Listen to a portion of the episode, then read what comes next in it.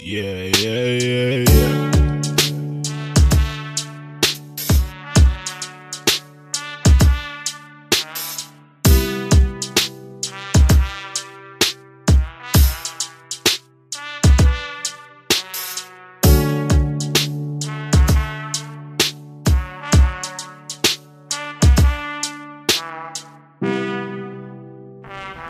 Guys, my name is Alex, and you're listening to the Thousand Movie Project podcast. Listening, more specifically, to the hundredth episode of the podcast. Have you ever had a dream that 100. It's so, it's so many. You you would you could you do you would you want you you could do so you you do you could you you want you want him to do you so much you could do anything. Which isn't a big deal, really. It's a nice round number, like 100, but the celebration of 100 episodes is kind of arbitrary. Reaching 100 episodes does not attest to the idea that I've done a good or worthwhile thing. To the extent that I feel at 100 episodes like I have any reason to pat myself on the back, it's just for the idea of having embarked on this fucking stupid project and because and make like making it into something that I enjoy, something that eventually became listen toable. And 100 episodes just means that I kind of stuck with it. And so I'm happy about that. But celebrating it seems kind of weird. Like, I know a lot of podcasts do it, and I think, frankly, it's just because, like, everybody's looking for something to talk about. But it's kind of like the first. Fucking trucks. But it's kind of like the first hundred days of an American presidency. Apparently, Franklin Roosevelt really annoyed the shit out of like every one of his successors when he came up with the idea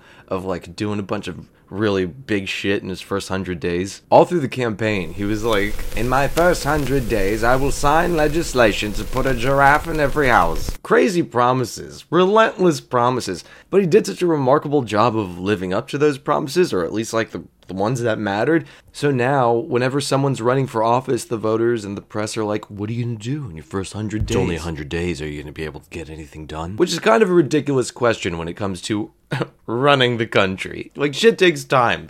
Big ships turn slowly. I remember at Biden's first press conference, someone was like, Joe, what's the deal? Are you going to run for president again in 2024?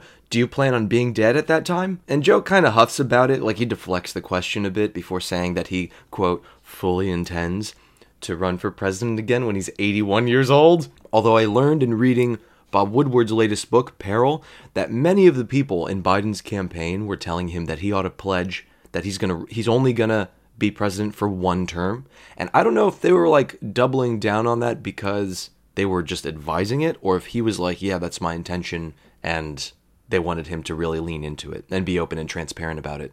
But in his wa- when they asked him the question like, "Are you going to run again in 2024?" He's waffling and shit, and then he goes, he gets like kind of defensive, and he's like, "I don't know what kind of lives you guys live where you can make plans about where you're going to be and what you're going to want in four years, but I I can't do that." Which is a fairly good point, I guess. Like, even though he's obviously dodging the question, and it's a very suspicious kind of question to be dodging, but that question is like the employer at the prospective employer asking you where you think you're going to be in five years.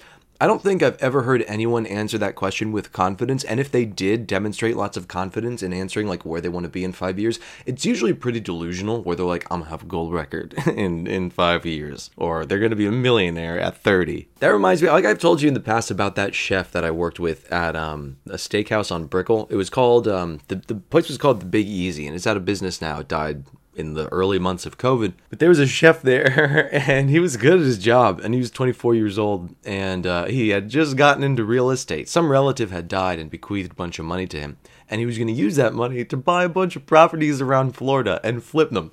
But this is not a thing to laugh about. But like, the bequest was not huge. It was not a, a lot of money. So he was like, okay, first I'm gonna go.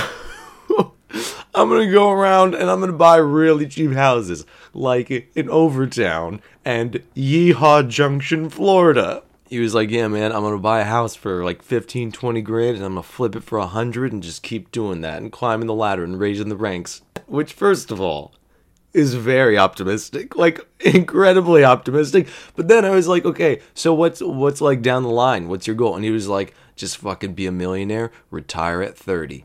And I was like, bro, what are you gonna do when you retire? And he was like, just chill. And I was like, For 70 years? You're just gonna chill? What does that even mean? How do you actively chill?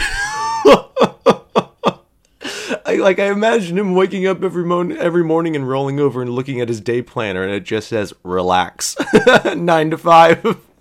but it's also kind of sad because like for someone a 24 year old man to be like I fucking hate work so much. Every job I have ha- ever had has been so consummately unrewarding that I just, at the age of 30, I want to go catatonic and just like sit in a chair. And him saying, like, oh, I want to retire at 30, even though the people of my generation will regularly live to be 100 years old, he isn't saying, I want to die.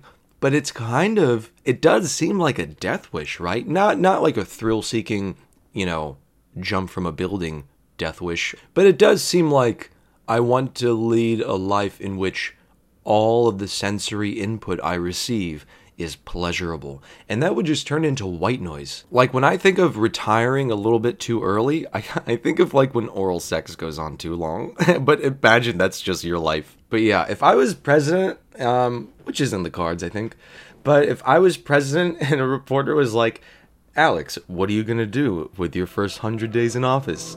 I'd be like, In my first hundred days in the White House, I will be looking for spiders. I don't know if you guys know how old the White House is, but I will tell you, it's old as balls, and now I have to live there. So for the first hundred days of my presidency, I will be consumed full time with an aggressive fumigation campaign of the West Wing. And seeing as I will not be spending much time in the East Wing, I'm allowing, in a tentative detente with the spiders, that they can occupy the East Wing. Imagine you ceded half of the White House to spiders, like just as a convenience thing, but then they overheard so much about like statecraft and the machinations of government that they started participating in those machinations. The people in the news would make jokes like the president is caught in a web of lies. Everything there'd be a lot of web puns, and then there'd be a fight on Twitter about how you shouldn't talk down to spiders then I suspect there would be like a really dark period for frogs in popular culture because I think frogs eat spiders, right? Also, I think every like fifth dog owner in history has had the very scary experience of like rushing their dog to the hospital because the dog ate the frog that ate the spider who was just trying to defend his country. So it's my 100th episode of the podcast and I was wondering what to talk about and I figured I would just talk about the podcast itself, like the ups and downs of doing it because that's what celebrations are for self absorption. Mainly between the ups and downs, there's mostly ups. It's pretty much exclusively ups at this point. The only way I think that you get to doing 100 episodes of a podcast is if you have successfully weeded out all of the downsides, or if there are major downsides, they are offset by the fact that ass loads of cash are falling on your doorstep. And since ass loads of cash are not falling on my doorstep from this podcast, I've just kind of weeded out everything that is remotely unpleasant. It's it's a, it's like an absolute delight. And mainly like the upsides have to do with the fact that as you as you might have deduced, I am awkward as shit. I spend a ridiculous amount of time by myself. I always have, ever since I was a kid. But all that solitude that I ever practiced, it was always offset by going to school or going to a regular sort of communal workspace. And yeah, I, I, would visit those spaces most days. I would be forced into communication with people, and that would sort of fill my quota. Very often, it would exceed my quota. But now that that shit is dramatically reduced, now that I pretty much go into the restaurant only twice a week, my fucking solitude has like gone through the roof, which I think is part of why I went through such like a heavy drinking period in those first couple years out of college where I didn't know what to do with myself professionally except to write things down. And then all of my friends were like getting out of college and they were going to different states and they were pursuing higher degrees or or career uh, opportunities or lovers and I was just like farting around in Miami and like I started dating an old high school friend simply because she and I, I'm not kidding, we're the only ones left. Although we did enjoy each other's company and we are still friends. And, it, and in all of that farting around, all of that isolation, I came to look at bartenders as friends, which is which is which is not what they are. But the thing is like I didn't have much money and I didn't want to sit home all day. So I would go to a bar, I would sit there, and the bartender would stand there, and they had to stand there. And so we would end up talking, and I would drink, which would, of course, make me chattier. It made me, you know, temporarily happier and I would divulge a bunch of intimate shit, shit that you generally would only divulge to a friend. And so, on the surface, these relationships really did seem like friendships, but they were ultimately just transactional. In all of my years of being a barfly, I have maybe gone out and had drinks with like five out of the hundred bartenders that I had, I, with whom I had developed like a friendly, regular rapport. What's become clearer and clearer as I've gotten older is that I'm just naturally a very isolated person. But obviously, as is clear from my constant like writing and reading and recording, I do seek communication and affirmation and all of that normal human stuff. But in my daily life, I'm very shy about it and resistant to people's efforts to hang out with me or strike up conversation. And there's no reason for me to be this like withdrawn. Like I dodge texts and phone calls. I procrastinate with emails. I want to communicate and connect with people. I just don't want them to do that to me. But then if people don't reach out to me, I fall into this spiral of like, nobody wants to talk to me. Even though I have made this bed. I have put myself in the situation of people trying to reach out to me so many times that they're just like, fuck it, this dude doesn't respond. And so there's something very nice about the dynamic of a podcast, which is I talk for a long time, I throw it out into space, and a bunch of people are like, hey, cool. and that's the relationship. Another reason I think I tend to be so bad at making comfortable connections with people in, in my daily life is because having spent so much time by myself, consuming movies and podcasts and YouTube videos and novels, just thinking about shit in quiet, empty rooms, what I've been slow to realize is that I am in the con- I am in constant, solitary, avid conversation with myself. Constant constant conversation with myself.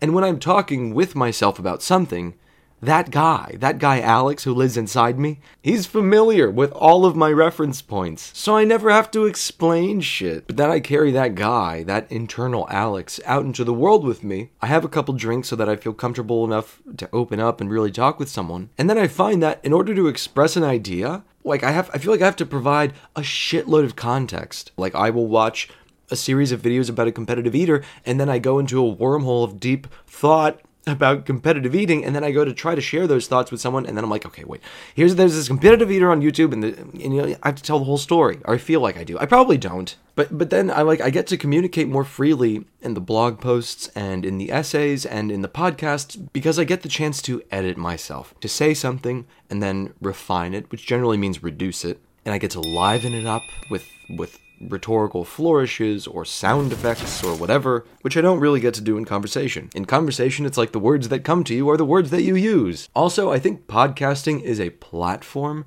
for long windedness. A podcast seems like it is supposed to be freely associative and rambling. My conception of a podcast's allure at this point is that they make you feel like you're sharing someone's company. Because I'd be willing to bet that the overwhelming majority who listen regularly to podcasts, they listen to it while they're doing other things. They're going for a walk, or they're they're exercising, or they're cleaning, or doing some mindless task. They're not like sitting down and staring at their lap and, and like just listening to whatever the podcaster is saying. And so, in that sense, it's been liberating to do the show for so long and to have people, you know, come aboard and listen. Mainly because I feel like in conversation with you here on this platform, I'm able to be a more authentic version of myself than I would ever be if you and I just sat and got a beer together. Because if I'm just sitting next to you and I just met you and I'm trying to explain myself, I'm going to stammer, I'm going to use the wrong words, I'm going to digress, I'm going to go on too long, which are all things that I do here. But like, you can just turn this off. Like when I'm sitting and talking with someone, it's often the case that I'll try telling them something about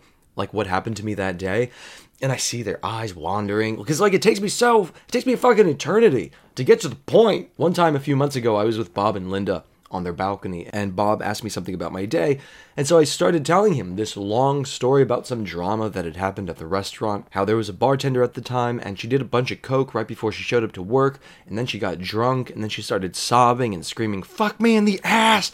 Fuck me in the ass I swear to god. It's a it's a long story obviously but I'm like I'll tell I'll tell you the story sometime but toward the end of my telling the story to Bob and Linda on their balcony, Bob, diplomatically, he lifts up a hand and he goes, This is a good story, and I'm glad to hear it, but you've been talking for 45 minutes and I have things to tell you. And I was fucking mortified. Not because he said anything bad or rude. I was grateful that he interjected rather than letting me go on for a full fucking hour. But just the idea that I had allowed myself such blind license to go on at such fucking length about this little innocuous episode from my week at a restaurant. An episode that, if I had written it out and sat on it for a couple of days, I could easily have boiled down to a 10 or 15 minute anecdote. If I don't plan what I'm going to say, if I just let loose and try to talk about my my life and or my interests in the way that it seems everyone else is perfectly capable of discussing their own, I end up going on at just unconscionable length with all these fucking digressions and people end up hastening me toward the point in such and they hasten me toward the point in such a way that eventually I'm just like no fuck it. The point is so long off. Like well let's just end it here. Let's just cut let's not throw good money after bad. And to be honest like it does some kinds it does sometimes activate this worry about whether I'll be able to really make a make like a lasting comfortable connection with a network of people. Like like in my daily life or even with an individual like romantically or whatever where they're I, you know are they going to be like I don't want to spend my life talking with someone who never seems to have a coherent thought. But that reminds me and this is morbid but like okay digression there's a dude at the coffee shop that I visit um, all the time who fucking repulses me because he's constantly got this chorus of phlegm going on, an orchestra of boogers with harmonicas. And with all of the. I become legitimately nauseous. And on more than one occasion, I've had to just leave. Speaking of which, the other day, I was writing at the. I was at the coffee shop, and they've got this long communal table and I was there and I was writing and I was by myself and this dude comes and he sits at the far end of the table from me, like like four seats down. But before he does that, like he gestures at the chair and then he waves to get my attention and he asks very cordially, "Do you mind if I sit here?" And I was like, "No, no, it's cool. Help yourself." And he goes, "Are you sure? I'm going to be on a call. I don't want to disturb you." And I said, "No, it's cool. It's fine. I I can tune it out. It's fine. Go ahead." The guy is very effusive, very considerate, and then he starts setting up his tech, and he's got a lot of devices with him. And as he is setting up his stuff, I hear him clear his throat a few times, and I don't think much of it. But then he sits down, and he continues to clear his throat, and to snort, and to hack, and to honk. And it gets so bad that finally he stands up. He, he takes some napkins off of a little display table nearby. He puts the napkins to his face, and he unleashes the most wet, honking, marathon nose blow I, I, I can never I can remember ever having heard in my life. And as he's doing it, I do I, I get this full-bodied shudder type thing, like I feel it in my spine. And then he stops and he tosses the napkin and he starts working. And then I continue to do my own work. And I get so caught up in my work that when I hear the next honk, the next nasal slip and slide, I literally convulse in my chair.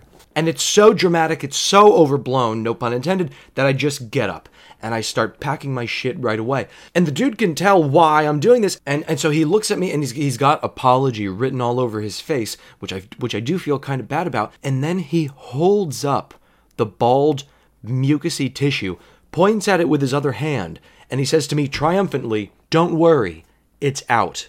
What kind of remark is that? Don't worry, it's out. If I was suddenly plagued with like a really distracting erection and then I just pulled my dick out and started masturbating to get rid of it, how would you feel if you were like, Alex, I'm bothered that your penis is out? And then I just turned to you and held up, you know, with three wet grunts, I held out the napkin and I was like, don't worry, it's out. Would you feel comforted? Would you want to keep sitting there like, oh, okay, well, now that he's ejaculated, I will continue to sit beside the man who just whipped out his dick? Which, by the way, sorry for the digression, but it reminds me.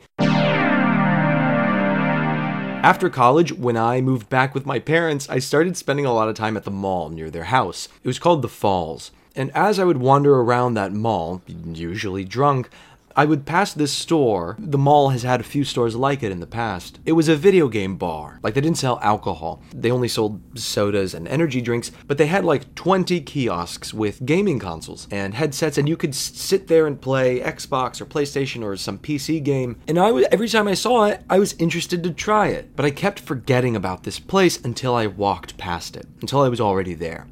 And then as I walked past it, I'd be like, "Hey, I should go in there have a Red Bull, play some video games, sober up, and I would go so far as to like walk toward it and reach my hand toward the door handle, but then I would stop because there was a catch. This video game bar was lit entirely with black light. And there was a part of me, a, a faint but but very resonant voice, that every time I approached that place, it was like, what if I go in there and I realize that there is semen on me? Things happen. It's hard. You can't always aim. Like if someone, like if someone came up to me and they were like, "Alex, there is semen on your clothing," I wouldn't be like, "How?" it happens. I swear to God, that is 100% the reason that kept me from going in there every time I passed it. And then one day, it was gone. Out of business, packed up in like 24 hours. Only once the business was gone did I realize, like, wait a minute. That was a video game bar where a bunch of 20 somethings were drinking Mountain Dew and, and antagonizing strangers on headsets, it is 110% likely that every man in that room was covered in semen. Semen stains. To this day, I'm absolutely mystified that I never thought of it that way. That I let myself be so self conscious, and frankly, I've carried that lesson around with me into the world. Whenever I want to create a podcast that's too revealing, or I get self conscious about, you know, I want to make a video on Instagram and I don't know if it's funny or not, or maybe I just finished writing a novel and I want to share a photo of it, but I'll be embarrassed if the novel fails. Whenever I feel that trepidation, I just sort of look myself in the mirror and I straighten my posture and I say, Alex, listen, in the black light of the internet, everyone has a little bit of cum on their shirt. And that's my advice to you, beloved listener. Shoot your shot. But so there's this dude at the coffee shop who's regularly making some phlegmy, chorus noise with his head. Not the one who said it's out, the, the other one. He's always making these noises, it drives me absolutely bonkers, but he sounds genuinely sick. And so for a couple weeks, he would be there doing that, and I'd be like, well, eventually this man will recover, and, he'll, and, and these noises will stop. And then one day he comes in, he sits down, he starts making those noises, and I was already in a bad mood. So I didn't do the discreet thing of just like looking at my shoes or getting up and leaving. Instead, I jolted in my chair at the first nasal honk, and then I looked at him and I threw daggers at him with my eyes. And he didn't see me, but I noticed that he himself was jolting with each noise that he make and the noise the noise was mostly like like a hawking noise and i realized as i was watching him the noises actually sounded pretty dry. He didn't sound sick. They only they only sounded sick because he was so loud about it. And then I realized his his chin juts out when he does it, and and he blinks in pairs. And his and his shoulders kind of do a jerky like hiccup up to his ears. And I realize it's a fucking nervous tic. Like all these sinus noises that he's making, all this uh,